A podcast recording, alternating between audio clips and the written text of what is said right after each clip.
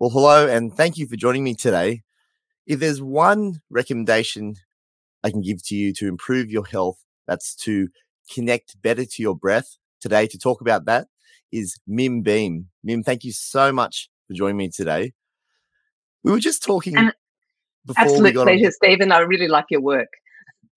Uh, it's, we, we, were just talking before we, we, we um, came on air about how there's this funny disconnect between breathing and you know, you've been in this space a long time and it seems like common sense. I just thought you'd take us back a little bit into when you began to, you know, start to see the world of breathing. What were those steps in for you? Well, Stephen, I've been a naturopath for over 33 years, and it was about 26 years ago that I did a very short course, and it was the Buteyko course, and it was really just one hour a day for three days. And I had asthma, and I'd heard that this breathing technique was good for asthma. So I did the little course and it completely cured my asthma. And I don't know why I wasn't more impressed. And I didn't really look into it. But, um, you know, later I started hearing about Patrick McKeown, who I think you've also met, who um, studied under Buteyko in Russia in the early 2000s. And then I decided I really thought I was going to be trained to help my asthmatic clients. Um, so I went to the states to study with Patrick. He, he's an Irishman, but he was he was giving a training in Los Angeles, and went and it blew my mind. It's just like, oh, it's not just asthma, and so it totally, you know, changed the way I thought of health. As you were saying, I mean, it's the most fundamental thing. And as a naturopath, you know, of course, we, you know, it's diet, diet, diet, and, and exercise is good, and and supplements. But before that is breathing and I now look at patients through the prism of breathing, whatever they're coming to see me with. And if their breathing is dysfunctional, I'm going to see how far we can go with that, which is such a pure kind of treatment, uh, you know, non-invasive, and it's no not going to be any interactions, um, and see how far we go with that. even sometimes before a dietary change. It's so interesting you talk about it like a prism to look through because I, I really kind of reflect on my um, my own view of my patients, you know, pre, you know, thinking about the, the dynamics of breathing and how how dysfunctional breathing can play a role in certain conditions and chronic conditions as well, which is mm. um, really a, a, big aspect of um, this whole breathing space is that when you don't breathe correctly, your body becomes mm. chronically mm. um, yeah. labored by this yeah. this issue, and and many people they exhibit in many different ways. But it's this fundamental aspect that is underlying in every single patient. So when you're trying to work yeah. out a problem, then you really cannot, you don't ever, you know, find a solution without addressing breathing right? Yeah, let, and let's see what's left. And that's what I really like. It's like, you know, obviously, you know, we're, we're complex little creatures and there'll be often some, you know, it's multifactorial. But let's see how far we can go with breathing, and then addressing the others is kind of easier. It just falls into place. And what I really like, we were talking about this before. Sorry, Stephen, is is uh, I don't understand how dentists don't see the importance of, of breath and, and tongue placement and all of that. And and yet to me it's just common sense.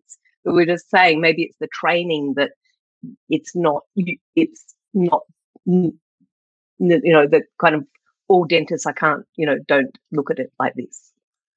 It's not an easy jump. And I thought I thought we'll definitely jump into that because it's it's interesting for people out there that are thinking how simple this is. You know, once you kind of lay it out, which we will, but then why aren't we, you know, better educated about this? That's a really interesting conversation. And and I mm. really kind of see it, you know, from the perspective of being a trained dentist, is that it isn't an easy thing to I I think it's to do with how static our view of the body is, and mm. that we we we see things in a in a um, in a way that's still, maybe that makes us more comfortable.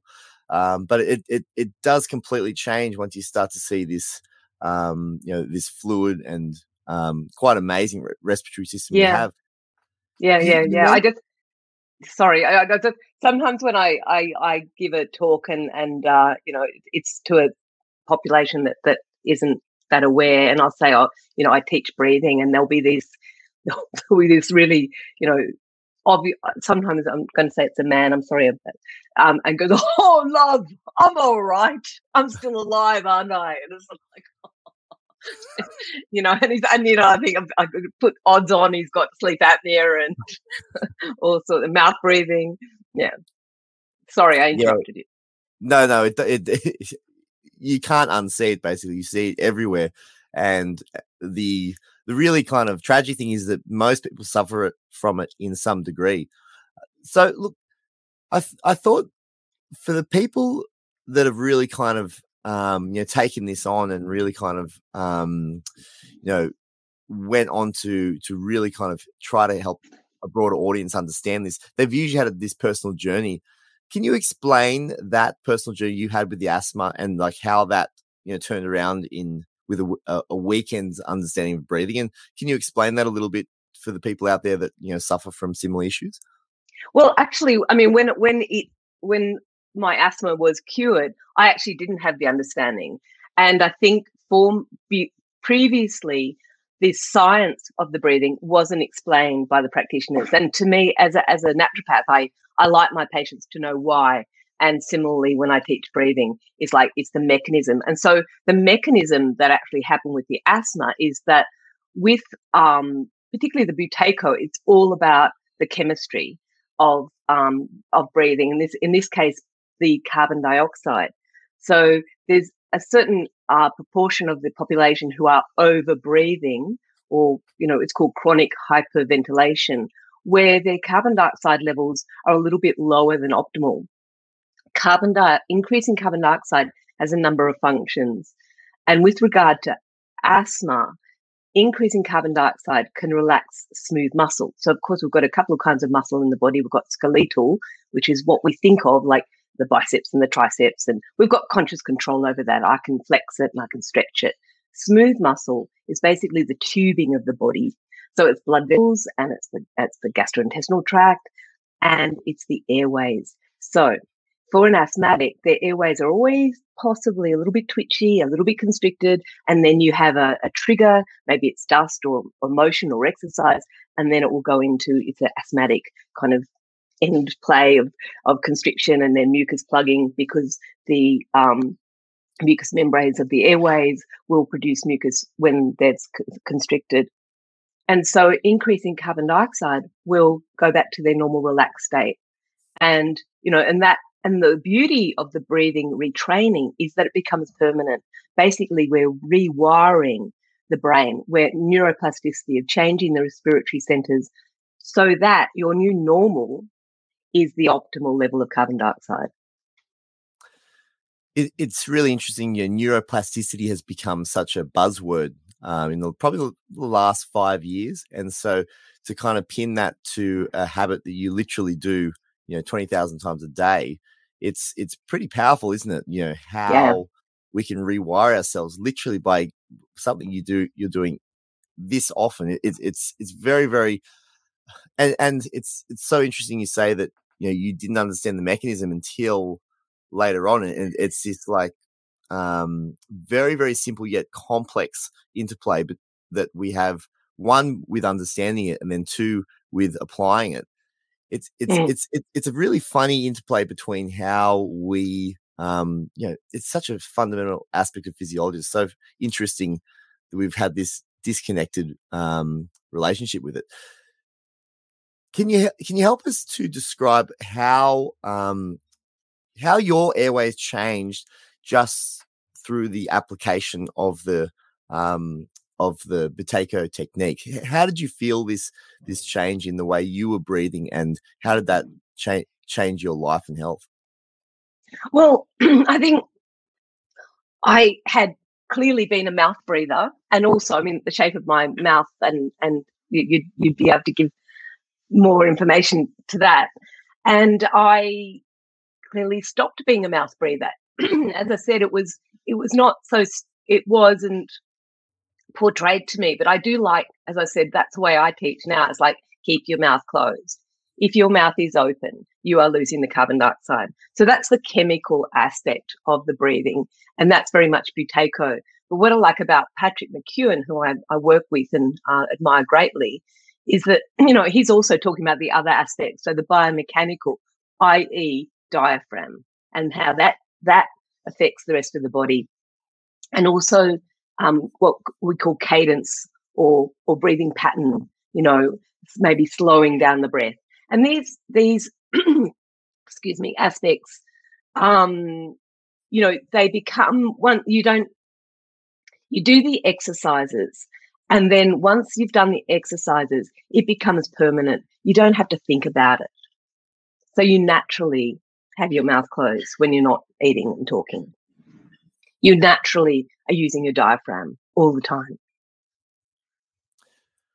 It's quite subtle terms, and, and you know, Patrick puts it in such um, such an excellent you know format. And his new book is is in a textbook format, uh, which is just brilliant. The way he's laid it all out. Um, mm. in a way that a um, that a professional can kind of digest and then see and apply. It, it's it's really he's really taking it to the next level in terms of you know we, mm. we need to understand this stuff. Uh, our professionals really need to understand this, and so yeah. the way he's laid it out is quite brilliant. So I, I, completely agree that his work has been you know really critical in pushing this along. Mm. The can you help us to describe? So when you see, obviously, um, when you, you look through this prism uh, with your patients. What are you seeing in terms of the the big um, warning signs in terms of they're not breathing well, and how can people pick this up at home? Yeah, well, I've actually got a little breathing symptom checklist which I'm I'm refining at the moment, and they're things like: Do you sigh a lot? Do you yawn a lot? Are you a mouth breather? Do you snore? Um, things that people, you know, sighing, for example, they're not going to come and see me as a naturopath because they've got that and a lot of people won't see that as an issue, except for if they've got that and then they come in and they've got anxiety or asthma or even reflux. I'm going to see how look at all their dysfunctional breathing signs and look at their condition and just one whether there's a connection and then and then as I said, let's just see how far breathing retraining can go before we go down the rabbit hole of you know SIBO or you know, um, other things that um, you know could could be at play. Um, but you know, and, and, and, and as you framed the uh, talk to get to together, the the gut brain axis with relate relation to breathing, and that's so interesting as well. So you know that if you're got dysbiosis in your in your gut, the metabolites of those um, bugs can be read by the vagus nerve, which will in turn affect your breathing. And what is even better is that it's bidirectional. Changing your breathing can then affect the vagal tone, which can affect your microbiome. I mean, that's crazy. It is crazy when when we understand how powerful these mechanisms are in in controlling, you know, the mm. you know the idea of the gut brain is kind of really you know also really popped up in the last decade and it's really just reframed so much of what people are ex- experiencing out there mm-hmm. um, and you must get this so often in terms of the um, people describing that the digestive system that just isn't working the way yeah. they feel it should be and you know the the symptoms are kind of you know they're similar but varying but when the mechanisms of breathing are, are put underneath it it mm. really starts to ch- reframe the whole picture, doesn't it? How as an as a naturopath and how you've seen um, you know people suffer with kind of digestive issues, how has mm. your view changed of this with what we've learned um, you know about the detail of the digestive microbiome, for instance, but then how you've obviously you're using breathing as your underlying um, you know approach to start with but how has this changed over the you know with how you um how you begin to see a symptom list and and then mm. unpick it to in to see dysfunction in this gut brain uh, connection. Yeah, I mean, sometimes that I, I describe it to myself, which may not be that useful. When a patient comes in, and often they'll come to a naturopath and they've been to lots of other practitioners, so we're the last port of call, and the case is often quite complex. And I, I sometimes I'm writing it down. And I'm going, it's just like, oh my god, there's so much easier. And then you can, and then sometimes you step away. And I guess this is the, the happy, maybe I'm old, but I've also, you know, had that much experience of like, mm, maybe it's not it's complicated, but maybe it's also simple. And and the word stress and as it relates to you know the autonomic nervous system and then its effect on the gut and how breathing can affect that so very very very often and i do love you know treating the gut as most naturopaths do but from inflammatory bowel disorders such as ulcerative colitis crohn's as well as the more i guess functional ones like irritable bowel syndrome sure there is going to be dysbiosis there and maybe some dietary, but stress, I'm going to say, always plays a part. You know, stress might be the initial, then, then, then it's got its own life.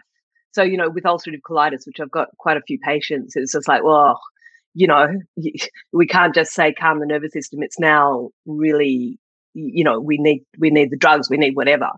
But it's if we can calm that nervous system um, with someone who's got a chronic case, hopefully we'll we'll we'll stop the episodes from returning, whether it's called remission or not. Um, that's such an important part, and um, you know, I, I just see it with with most conditions having that um, parasympathetic, you know, dampening down that sympathetic response of the nervous system, and breathing is kind of we've got great herbs, but breathing is is the best way to do it. It's it's so interesting to see how you you're laying layering this. Um, you know, obviously we have all these, these, these great techniques and everything. I was just thinking, uh, you know, with someone that's suffering, say, let's say a, chronic digestive issue or just a, a, a a gut that's not working. How how would you describe? So often, you know, these things don't they're not going to go away overnight. You know, you just described a complex case, um, someone with IBD or, or a, a, similar condition. They, they, don't go away overnight. Mm. Where do you see this um, connection to how we're breathing better and calming that nervous system down um, in terms of at least getting the patient to feel a bit better in order to to start to, you know, have the energy to be able to to look at these other areas to to heal the mm. um the, the body as a whole like what part of it do you feel is you know the mind and what part of it do you feel is maybe the the physiology in the um in the digestive system and they're they're intertwined but stephen let's let's do a breathing exercise and this is what i love about it because it can be so quick um you know we'll talk about perhaps there's a connection, and the person will say, "Oh yeah, well actually, you know, that was when I lost my job, and then I'm going to flare up." It's like, well, it's pretty obvious then, really, and you know, and and people, their gut literally knows. And so it, it's not coming as a like, oh, that's a weird kind of theory you've got there, Mim. It's like, yeah, that really makes sense. And so they're on board. But then I say, and how are you feeling now on a you know let's scale of what, zero to ten where would you put your stress levels or however they frame it they're worrying you or they're you know they're, they're whatever whatever phrase is the best for them or do you have a you know tight gut at the moment or pain or whatever and so we just do a little breathing exercise and see if it changes so why don't we do that sounds great okay all right so this is a little one that I call three by three. What I'm going to ask you to do is just to sit in a relaxed position with your back relatively straight and with your mouth closed. And I'm asking you to take three breaths. And a breath is an inhalation followed by an exhalation. So normal, just whatever you feel your normal breath is.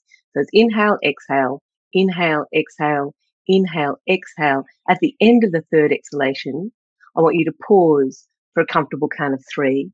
And then you start the sequence again. So it's three breaths, a comfortable pause, three breaths and a comfortable pause. Yeah? Sound okay? Good? Fantastic. All right. Very compliant. So with the mouth closed, just starting now, we'll just do it for a couple of minutes. Three normal breaths and then a pause at the end of the third exhalation. Now, if that pause of three feels too long, you're welcome to reduce it so shoulders are relaxed and belly is soft, and tongue is resting at the roof of the mouth, the tip of the tongue behind the front teeth. So The pause, if you feel you can extend it, I'd like you to extend that pause for as long as it's comfortable. So this should be a very comfortable exercise. You should just feel relaxed. Three breaths, a comfortable pause for as long as you comfortably can. And then you start the cycle of breath again.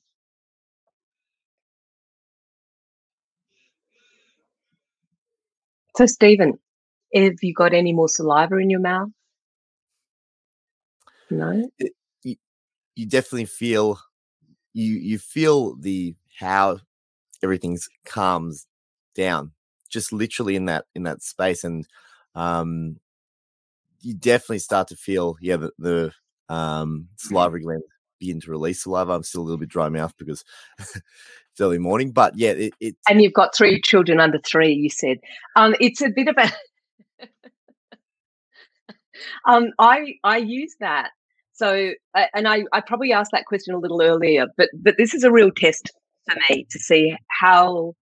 To, this is a real, really good test for me. So, what we're doing with the pause is increasing carbon dioxide. Carbon dioxide is a tranquilizing gas. It switches on the parasympathetic nervous system. Now, if I, I will generally, I think I, I didn't have my my timer on, but I'll kind of prompt them, ask them to extend that pause, and and then I'll ask sometimes how long is the pause. So that's a building up of carbon dioxide. And after a minute, I'll ask the saliva question. And if you don't have a little bit more saliva, I'll go, okay, this person is quite stressed. After two minutes, this person is very stressed. And sometimes it can take three and four minutes. And that's when I think they're really sympathetic dominant. They will often not be able to hold their breath for even the three seconds. So some people won't pause and just breathing through the nose will be a struggle for them. So it's a bit of an assessment tool, that little exercise. And then it can be a an exercise for them that, that can then meet their part of their treatment plan. Um, but I'm also going to say sometimes uh, breathing and talking about breathing can be stressful for people. And this is a significant percentage, actually. And it's something I, have I've been teaching this for over eleven years, and now I'm and now I see how much the population can be a little frightened by the idea of breathing retraining and just talking about doing a breathing exercise will send them into a bit of a you know spin and it can be some people it could be a birth experience with the cord around the neck. It could be, you know, I can't believe how many people nearly drown as an infant. I'm not laughing, but you know, that, or there's some stress associated with that. Asthmatics always. You can, you know, particularly if they've been hospitalized, just changing the breathing is going to bring. So we need to calm that down and, you know, bring the elephant in the room and talk about it, and then, then they they get used to doing their breathing and and it's not such a stressor but so so it's actually um, it's fascinating. I love I love I love teaching it and um, and responding to people. It, it is fascinating, and um, the idea that people have resistance to talking about their breathing, or they feel a bit maybe confronted when when you ask them about breathing, is something I see a lot too. And it, it's interesting how these defense mechanisms are set very much into our survival response. Yeah. How do you see that I mean, there's you know the, the kind of classic um, you know snorer, for instance, that would might be a bit defensive about um, breathing mm. at night, um, you know, because their their partner or they're a little bit self conscious about it. For instance, mm. how do other people build up self these mechanisms? I mean, we mentioned with past um, issues with breathing. How does this this um, how do you like how does that the symptoms play out in terms of th- these defense mechanisms? Not quite sure what you're asking, but something like snoring, it's really interesting how we we make it a joke. You know, uh, that ha ha is a really bad snorer and you know maybe got sleep apnea which is a real health concern it's not a joke it's it's a you know it affects the bed partner it means your quality of sleep isn't so good we really need to anyway, I'll, I'll get off my highs there. Um, it, it's by the time someone's actually come to see me, they want help. So I, I, I guess they're not really that defensive. I'm not. I I've had one person who was sent by their wife who just sat like that the whole time. By about the fourth lesson, he was on board, but it's usually people really want. They know either it's affecting their health if they've had a sleep study and they've got sleep apnea, or or they really, you know, it's affect. It can really affect the the the partnership, and so they're kind of keen to to get on board. Just back to the defense mechanism, I, I was just trying to because I have seen um, a lot of patients that are confronted with a simple breathing exercise like the one you just took me through.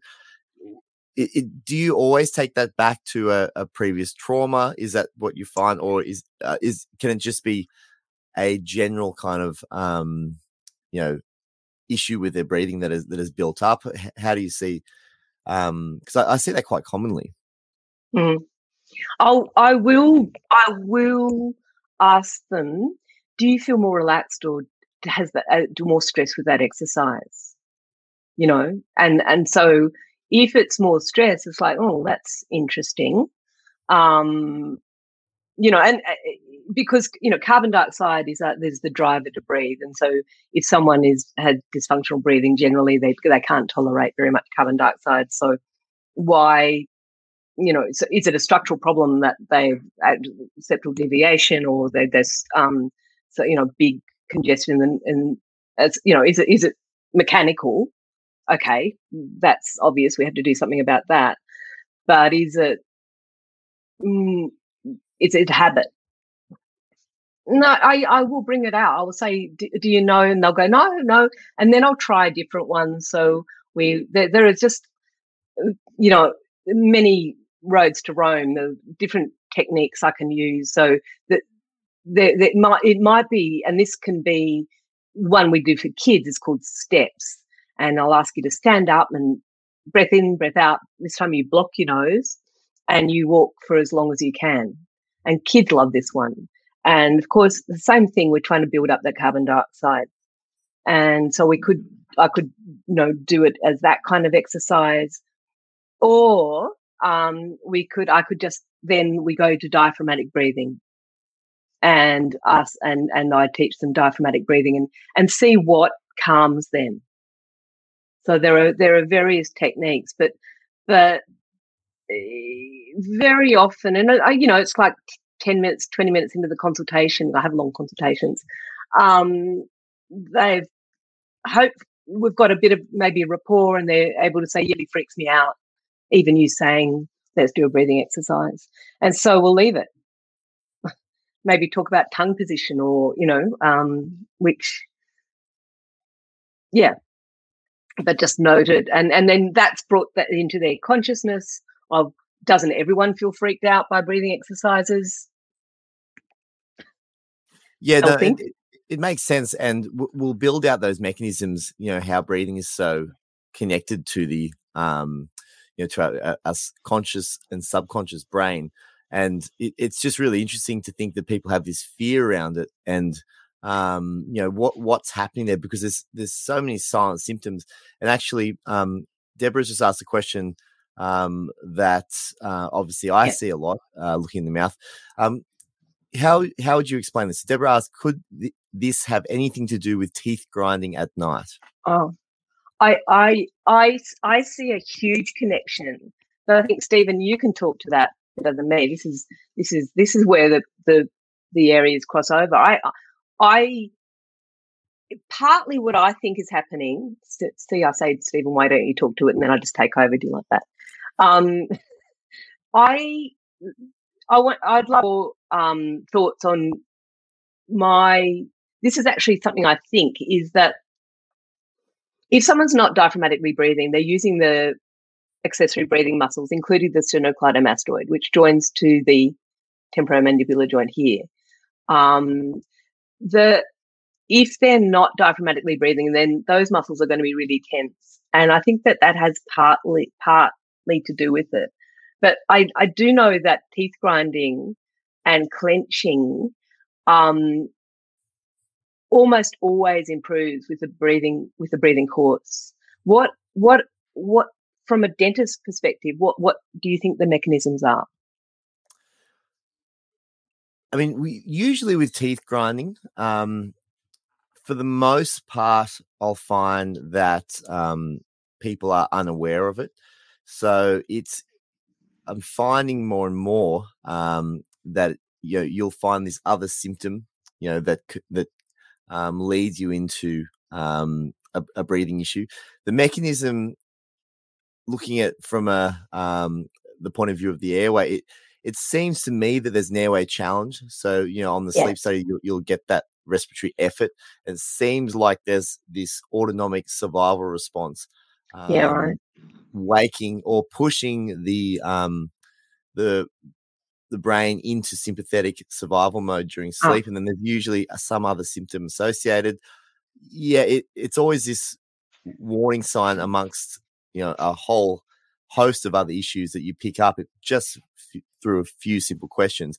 But it usually, um, for the most part, people are unaware of it. But then it seems to be their subconscious brain um, managing the airway because you can usually find a structural yeah. issue or a um, you know, or a postural tongue issue that um, that is challenging the airway at night. So it's for the most part, you know, we find the um, you know, yeah, in a multidisciplinary team, there's an airway challenge and the, the teeth grinding alongside the the um, behavioral changes um, can be addressed yeah. when we consider that. Yeah, and and there's a yeah that that whole way that whole airway challenge. I think where the breathing retraining um, I mean, we talk about tongue position, but also that the if you're breathing through your nose rather than your mouth, the turbulence is less. The you know the, the actual volume of the breath is less, so it's going to be a quieter breath. So it's not going to cause that negative pressure of the upper airway of closing up. So I think that that maybe that's also why we find uh, a, reduction of the symptom of bruxism with the breathing retraining. Um, you know, it's a quieter breath. So, you, you know, like if you think of the, the um, airway as a collapsible s- straw, and if you're, you know, big breath, it's going to close up. But if the breath is nice and gentle and soft, it's going to remain splintered open more readily. It's it's in- interesting though, like the um, mechanical connection to breathing, which you brought up before, and the connection to the TMJ with the uh, sternocleidomastoid. That's a really interesting connection, and it does seem that um, you know you could probably say 99% uh, of the population aren't familiar with diaphragmatic breathing.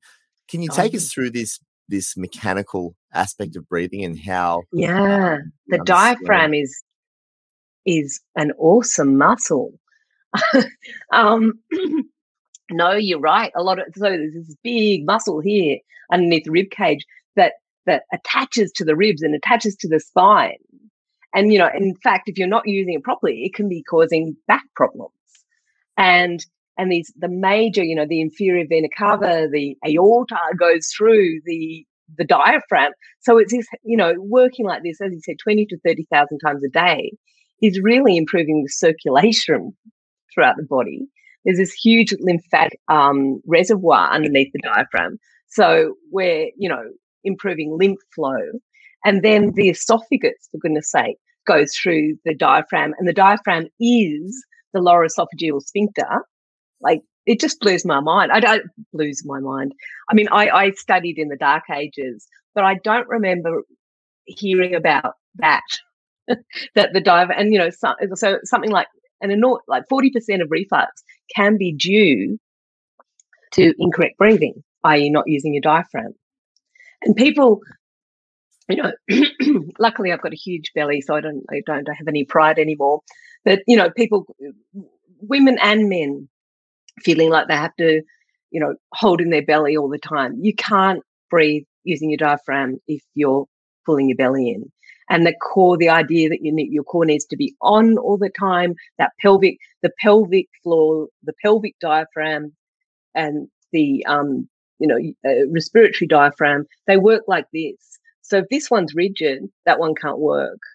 And so this idea of this relaxed breathing and this beautiful pump mechanism is, um, you know, when people get it, they just, it just feels so good. and um, we're not taught. It's just a really fundamental thing that's not taught. What would you say is the most common muscle pattern of dysfunctional breathing that you see in terms of how people are um, using? Well, thoracic, yeah. So, so they're they're chest breathing, and and I guess asthmatics would be the the population you'd see it more, and you can actually, you know, sometimes, particularly with little kids, you can see their little shoulders going up and down, and um, and you know that's a that's a conscious retraining, showing someone how to use the diaphragm, and then asking them to. That will eventually become normal over over a period of some time, weeks probably. Where am I breathing? Am I breathing using my diaphragm? And we call it belly breathing. Of course, it's not breathing into the belly, but you know, the belly, the lower ribs, and even the back is kind of like this coming out because this diaphragm is this muscle that as we breathe in, it contracts moving down. So all the abdominal contents are kind of pushed down there. And as we breathe out, it goes back into its normal relaxed form up there. And so the belly button comes in. So that's the way we, we, you know, teach it. For people trying to identify if their breathing muscles, um, if they're activating their breathing muscles correctly, how would you describe, um, you know, the, the, a way to check how they're breathing in terms of, um, you know, uh, their own movements of their of their um you know wh- whether it's their mm. chest or what what they're feeling within their body well i i often confrontingly bring a mirror and put them put the mirror in front of them and they can actually see you know have one hand on the chest one hand on the belly but i describe it you know people learn in different ways but you know a visual way is think of the belly as a balloon and as you breathe in the balloon inflates with air and as you breathe out, the air's leaking out of the balloon. So, you know, that can be a way. And, you know, or either put popping, I put a, I, I with people lying on their back with their knees bent, and I put a book or something, about a kilo, uh, a soft toy, and seeing, you know, that move up as the breath, you know, with the breath in and down on the breath out. That's, that's a really good way. Um, but, you know, having people put their hands on the lower, the, the floating ribs and as they breathe out, breathe in, sorry, it, they, it expands slightly. So it's quite visual and they can feel it. And it can take, um, sometimes it's very quick if people are body aware, and sometimes it can take a while. And I'll leave it if it's, if someone doesn't get it, I'll leave it and we'll just concentrate on another aspect, i.e., maybe keeping your mouth closed. Um, and and then we'll come back to it at a later time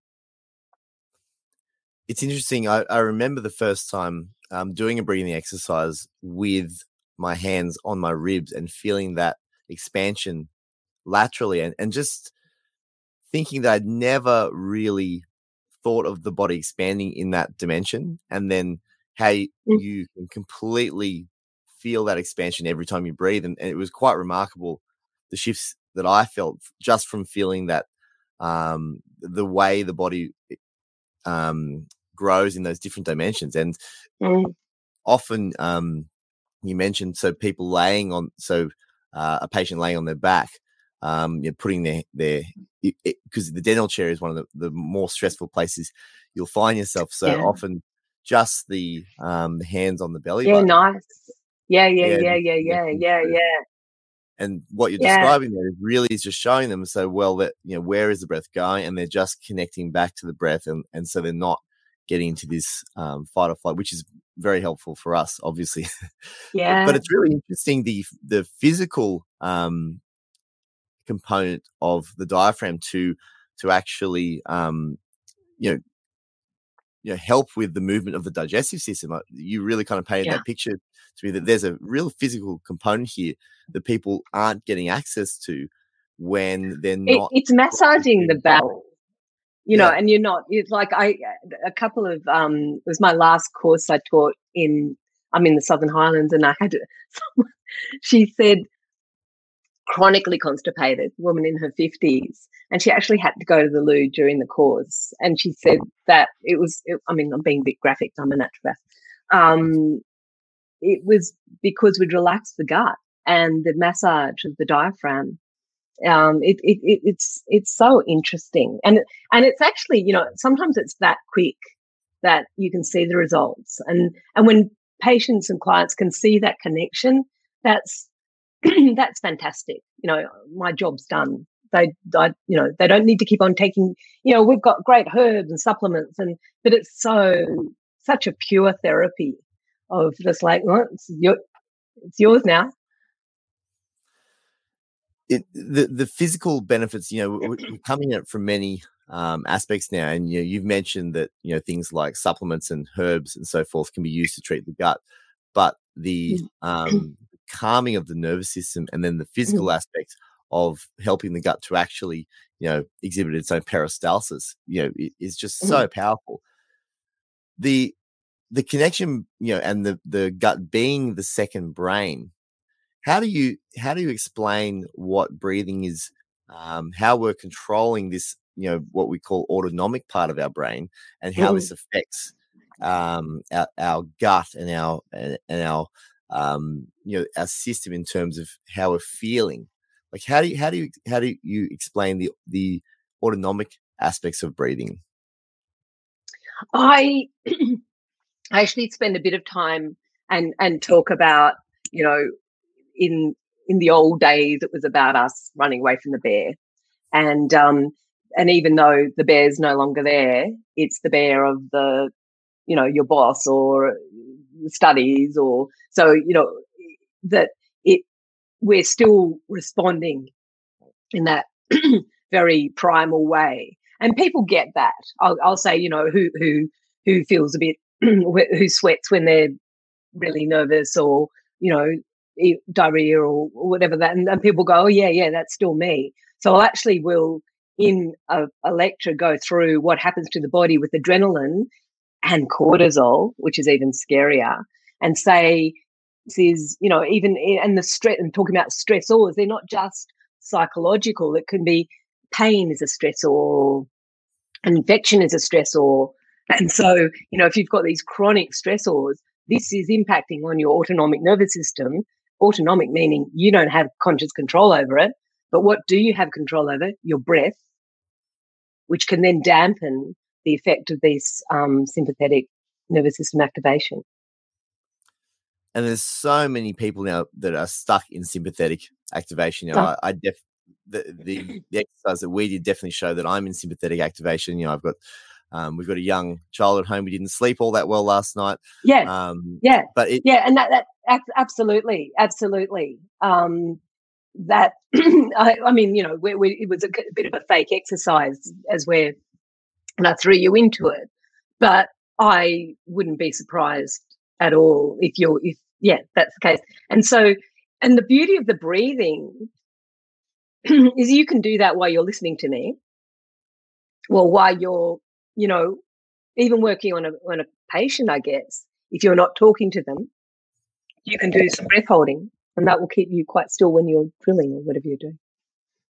absolutely and that's um that's something that everyone can apply you know in in my own practice being able to control my own breath, you know, especially during a, a stressful procedure, has been you know life changing. One because you're you're able to you know control your thought, but then the the biggest um, benefit I've found is through the control of posture and the tongue. And so if the tongue is up to the roof of the mouth and you're focusing on um, maintaining the oropharyngeal airway, your, your mm. shoulders don't slump. And dentists have this um, yeah. you know, terrible syndromes of the, the, the neck coming forward and the shoulders slumping. So connecting to breath has been able to um, enable me to improve my posture, and that's something that so many people struggle with as a part of you know yeah. Indoor jobs and so forth. And you know you must see many people suffering from these musculoskeletal issues alongside you know these these breathing problems. Well, you know, I guess that's not my. I, I, I will refer them on. I've got fabulous people to refer on with the um, the body workers. But yeah, that tongue, oh man, that's so interesting that the fascia of the tongue is actually connected to the toes. And that's, you know, and the postural part of it. So it's like, it's every time you learn these things, it's like, oh God, you know, it's so interesting. We are so, um, you know, everything's connected. It really is. And it's one of the things that I've, you know, talked to, you know, nearly every patient now gets the spiel on the breathing and the tongue, and you you try and shorten it as much as you can. You know, for the yeah. for those that uh, are just being introduced to it. But that connection between how the tongue supports breathing is just, it's funny how we just don't make that connection at all. Mm, mm, mm, mm. Absolutely. Yeah. So, so that's a big part of it too, the tongue posture. And the thing is that, you know, these are not buteyko and that, that this, the buteyko is the chemistry of the breathing. The other one of the, of the biomechanics is that is, you know, tongue posture and diaphragm and, and, um, and once you've got all working, it's, um, it's amazing what you can achieve. And, you know, even like I've got 90, you know, people, you know, patients in their 90s and just seeing the improvement it's it's it's fantastic you know the sleep quality is better. It absolutely is. So just take us through your take on um, the the biomechanics or sorry the um, the biochemistry of breathing. Um, just to re-explain you know how important you know or what we're what we're actually doing when we're breathing instead of the classical um, you know maybe just exchanging oxygen as a gas yeah it's it's it's, it's um people think it's all about oxygen and yeah oxygen is is kind of important for life there is no doubt but interestingly it's carbon dioxide that is our driver to breathe. The, the brain is kind of looking for where the carbon dioxide levels are rather than oxygen. Oxygen can levels can go quite low before the brain worries about things but you know just a slight change in carbon dioxide and and you know it's it really impacts on the way you breathe. So basically we're trying to increase people's tolerance to carbon dioxide. Carbon dioxide sometimes vilified as a, a toxic gas as a as a waste gas. We make it every time we make energy. So fuel in food in which is carbohydrates fats and proteins which is carbons and oxygens and hydrogens predominantly. Fuel in energy out and but you know that matter doesn't get is neither created nor destroyed just thought of that one um, but it's converted to carbon dioxide and water. Water the body will always use carbon dioxide. Yeah we do need to get rid of it but gee it's also really useful. The body you know recycles so carbon dioxide can help relax the smooth muscles. We're talking about carbon dioxide activates the parasympathetic nervous system. That's what we're wanting.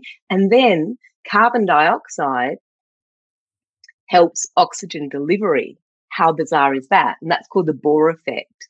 That it, slight increase in carbon dioxide will mean that the hemoglobin molecules, which are on the red blood cells, which hold oxygen, they'll release their oxygen when carbon dioxide levels are higher.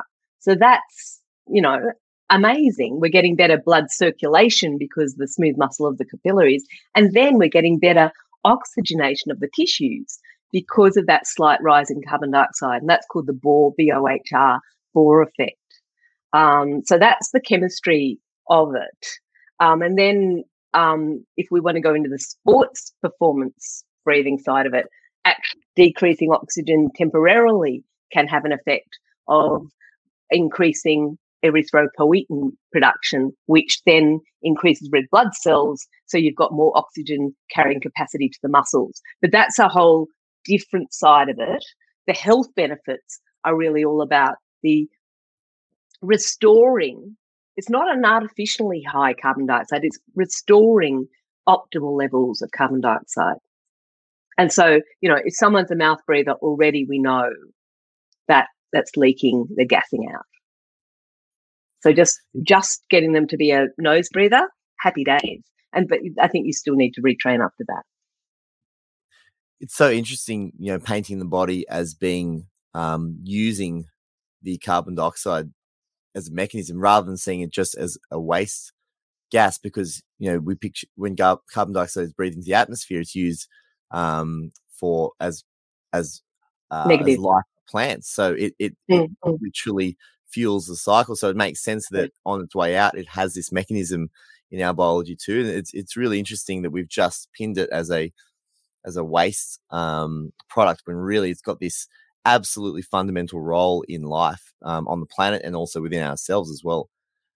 The yeah, I, see, I think we I think we like simple stories. I think we like uh, like a short grab.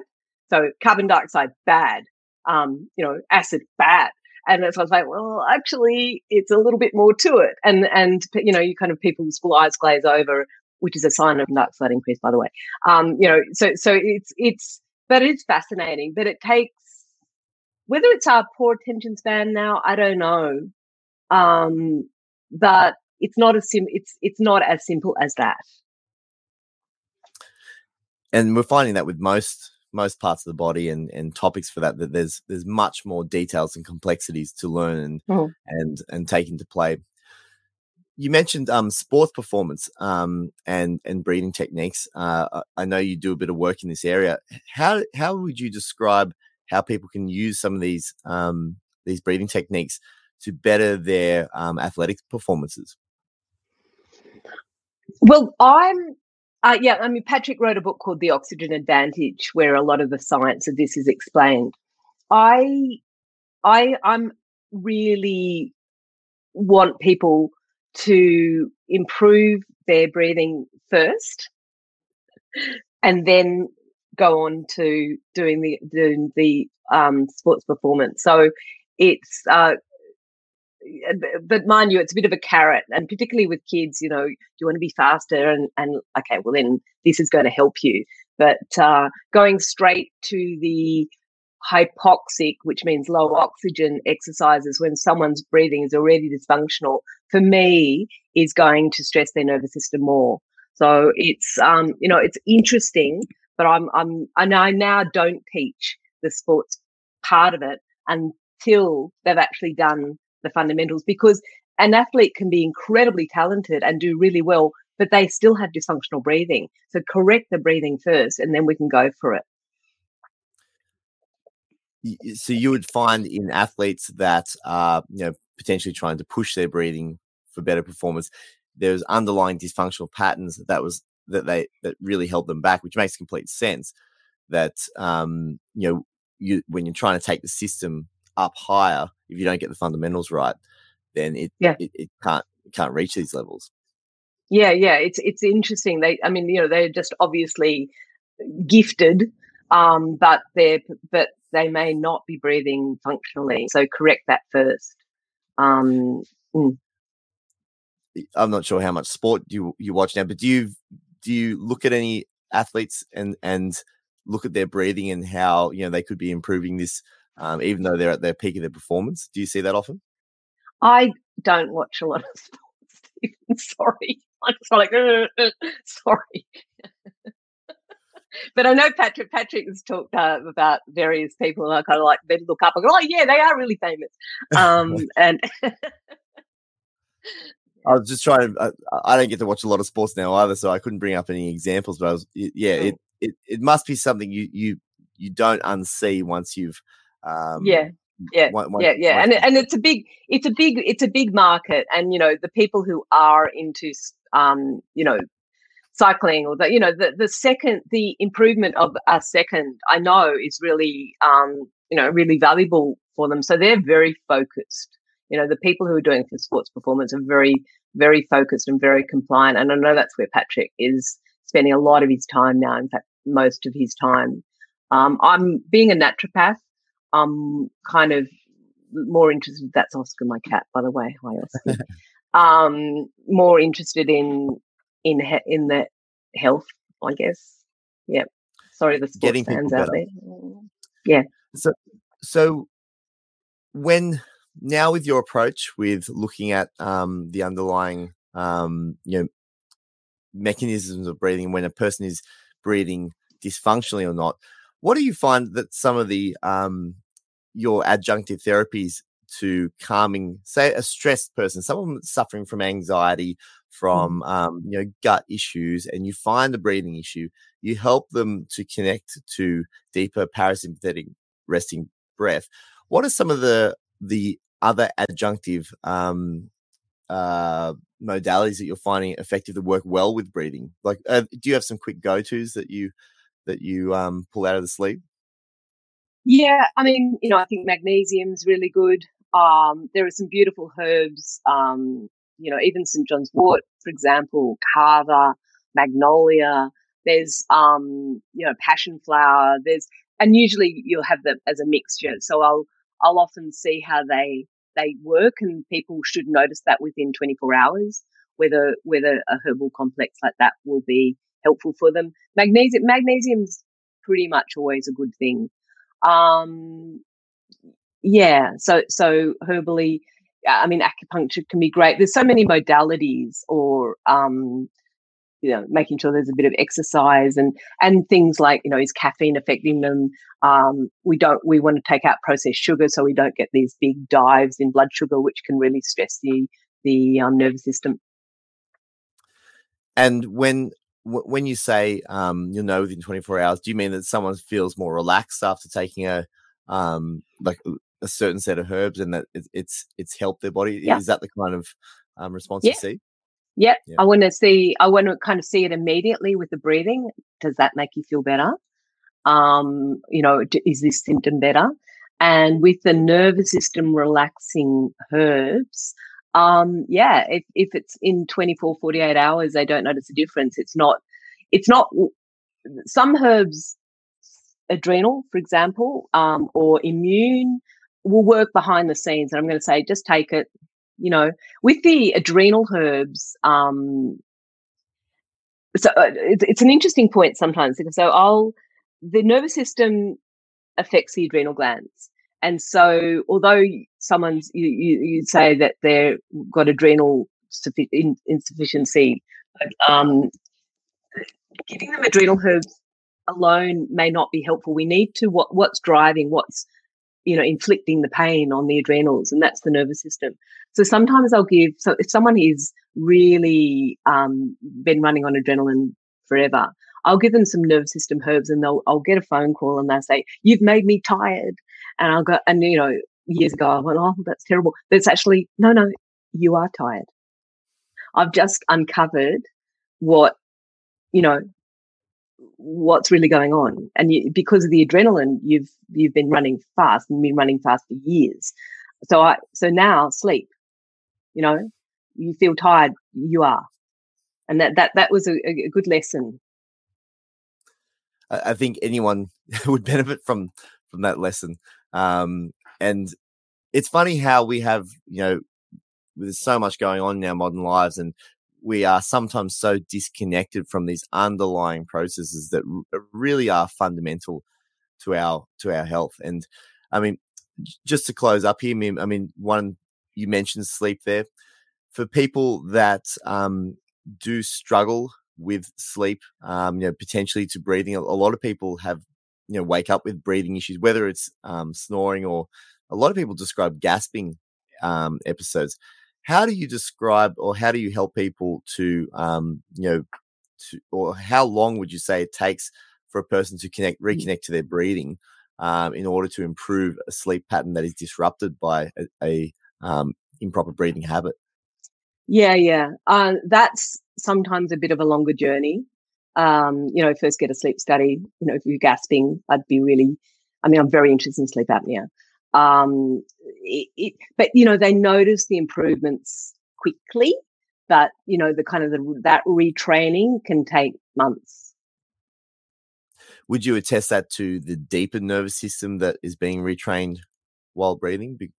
Because a, uh, a lot of the, I mean, telling people to do daytime exercises and then we're trying to get the, the nighttime breathing to comply. Is it that disconnect or is it?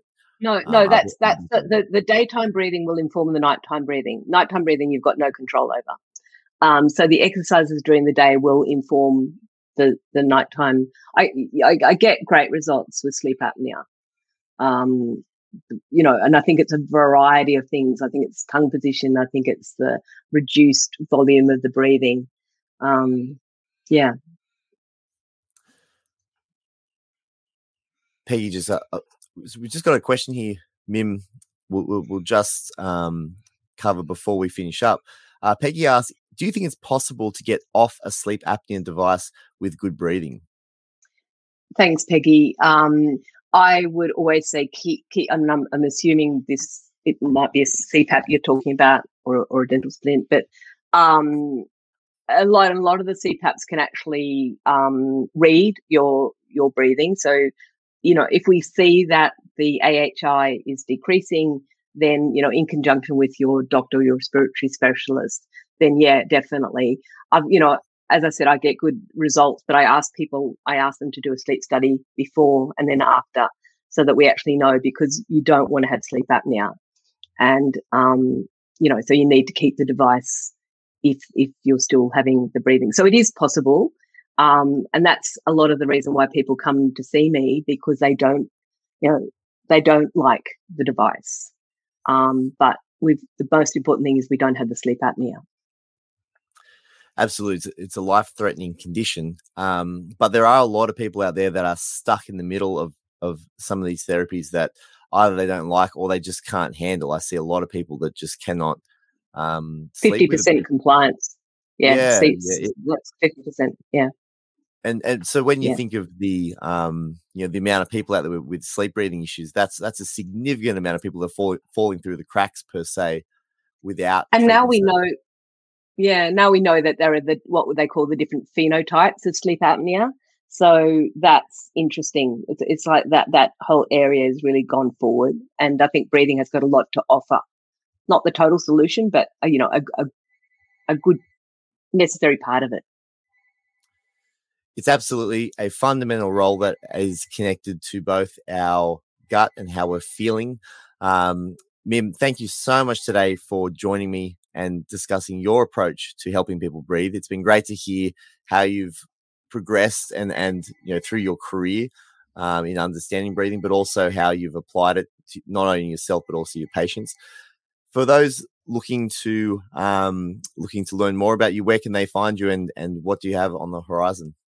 Oh, thanks, Steven. Um, we've just had a big practitioner course with, with Patrick, but I, I hold regular courses and also people can, um, you know, we, there are one on one consultations. But it's been an absolute pleasure. Thank you so much for inviting me onto your show.